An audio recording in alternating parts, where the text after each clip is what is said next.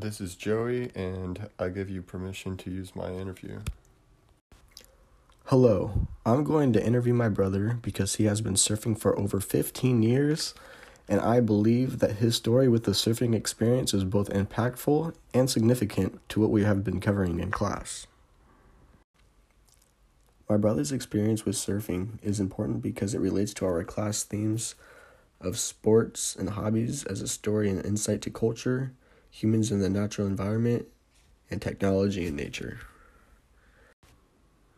Hi, my name is Joey Moore. I'm 25. I was born in Newport Beach, California, and I've been surfing for over 15 years.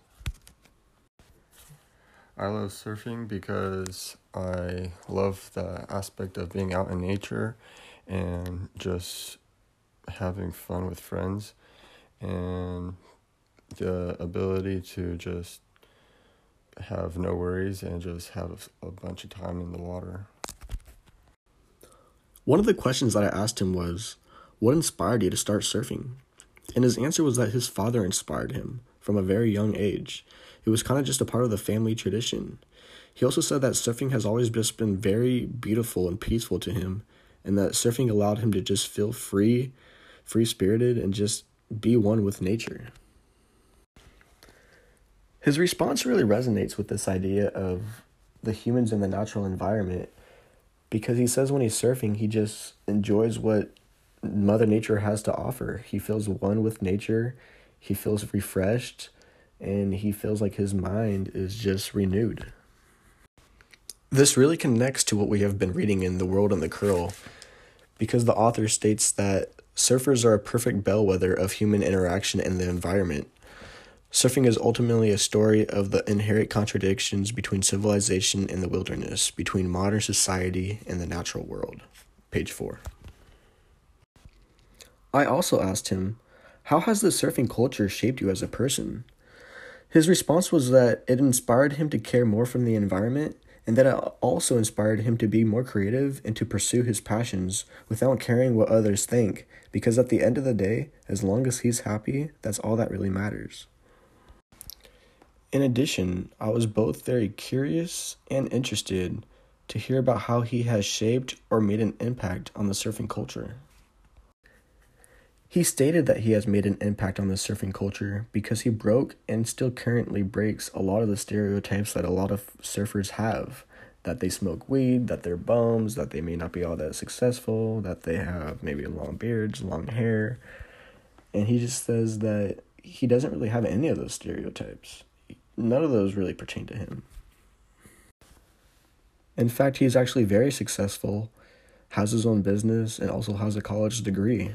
So he's saying that a lot of surfers shouldn't be classified under, you know, the same stereotypes of, you know, maybe what they used to be classified under, you know, years ago as, you know, kind of bums and college dropouts because he says that, you know, him and his friends are actually surfers and they're actually successful. You know, they go to school, they have jobs, and they don't really follow those typical stereotypes that, you know, all surfers smoke weed and sit around the house all day.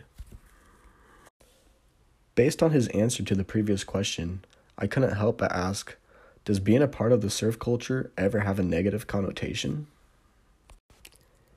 He said sometimes because people expect you to talk and act in a certain way in reality, he is his own individual and has his own thoughts and ideas. People expect him to dress a certain way and maybe, you know, talk with like the typical surfer slang, as in saying bro, gnarly, stoked, all those kind of words. But he says that he doesn't really act like that at all and that you know, sometimes it has a negative connotation because when he tells people that he likes to surf and enjoys surfing, people are like, "Oh, so you know, you're, you're you know, you're this kind of guy," or "Oh, you're that kind of guy." But no, he's his own individual with his own ideas. His responses to these last few questions really resonates with the idea of the single story, and that the single story creates stereotypes that are left untrue, and that they make one story become the only story when in fact each surfer, each individual, each person has their own background, has their own stories to tell, and that not everyone can be categorized under the same umbrella. So the next question I asked him was How has surfing provided an opportunity for you to be more creative and to express your talent and skills?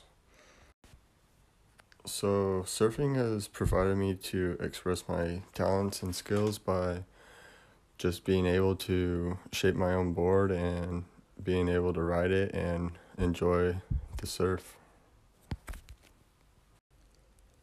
When I asked my brother about the notion of surfing being more than just a sport, he said yes, definitely. Surfing is more than just a sport. It's about being one with nature. It's about reflecting on what really matters. He says that it is a sport and it is a great exercise, but it means more to me than that. This notion of surfing being more than just a sport relates to what we have been reading about in The World in the Curl, when the authors state that surfing has always been more than a sport. In ancient Hawaii, it was a way of life, a philosophy. The word for surf, nalu, also meant to investigate, to search after truth and the origin of things.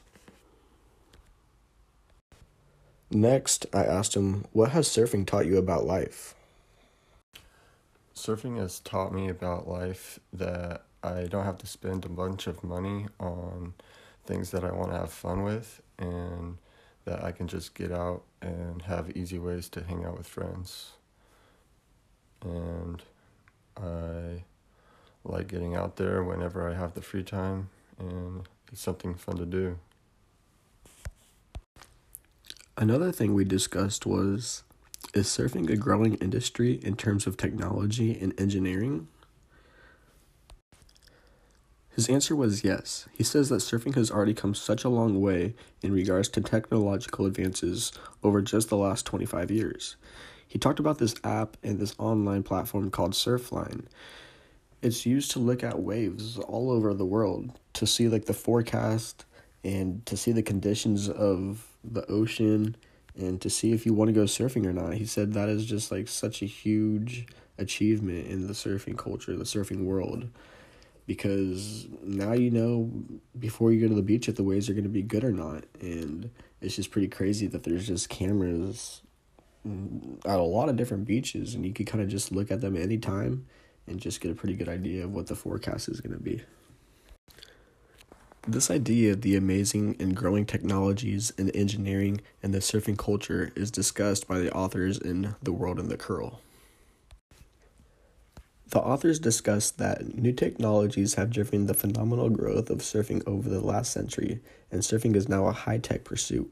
Modern surfboards are a complex chemical of polyurethane, foams, fiberglass, and polyester resins, all initially mass produced by the chemical industry for defense and aerospace applications. Wetsuits are another product of military research and development by way of polymer chemistry. Surfers find good waves thanks to electronic buoys, satellites, supercomputer based swell models, and the internet.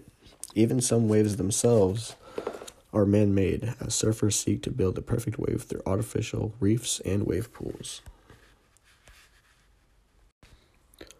One of the most important questions that we discussed was Would you consider teaching your kids how to surf one day?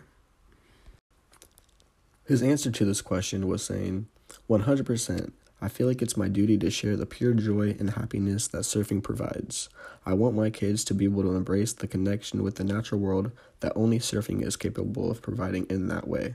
Nothing else compares to the feeling of absolute bliss of riding your first wave, and I want my kids to be able to experience that feeling just like I was able to. When I asked him about how surfing has been an outlet for him to set himself free from the normativity of society, he explained how surfing helps him forget about religion, politics, and other social issues that we are currently facing.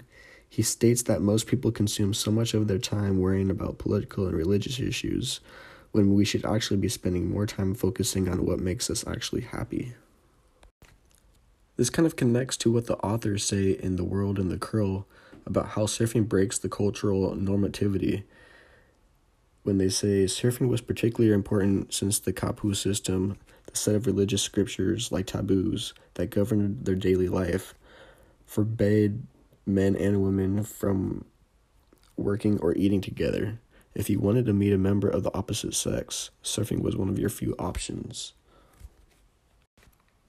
I love surfing because there's literally no feeling like getting up on your surfboard and just floating across the water and just enjoying nature and being out in God's creation. Another thing I love about surfing is that even though how tired I can get, I can always find myself paddling out to catch another wave because it's so much fun to stand up.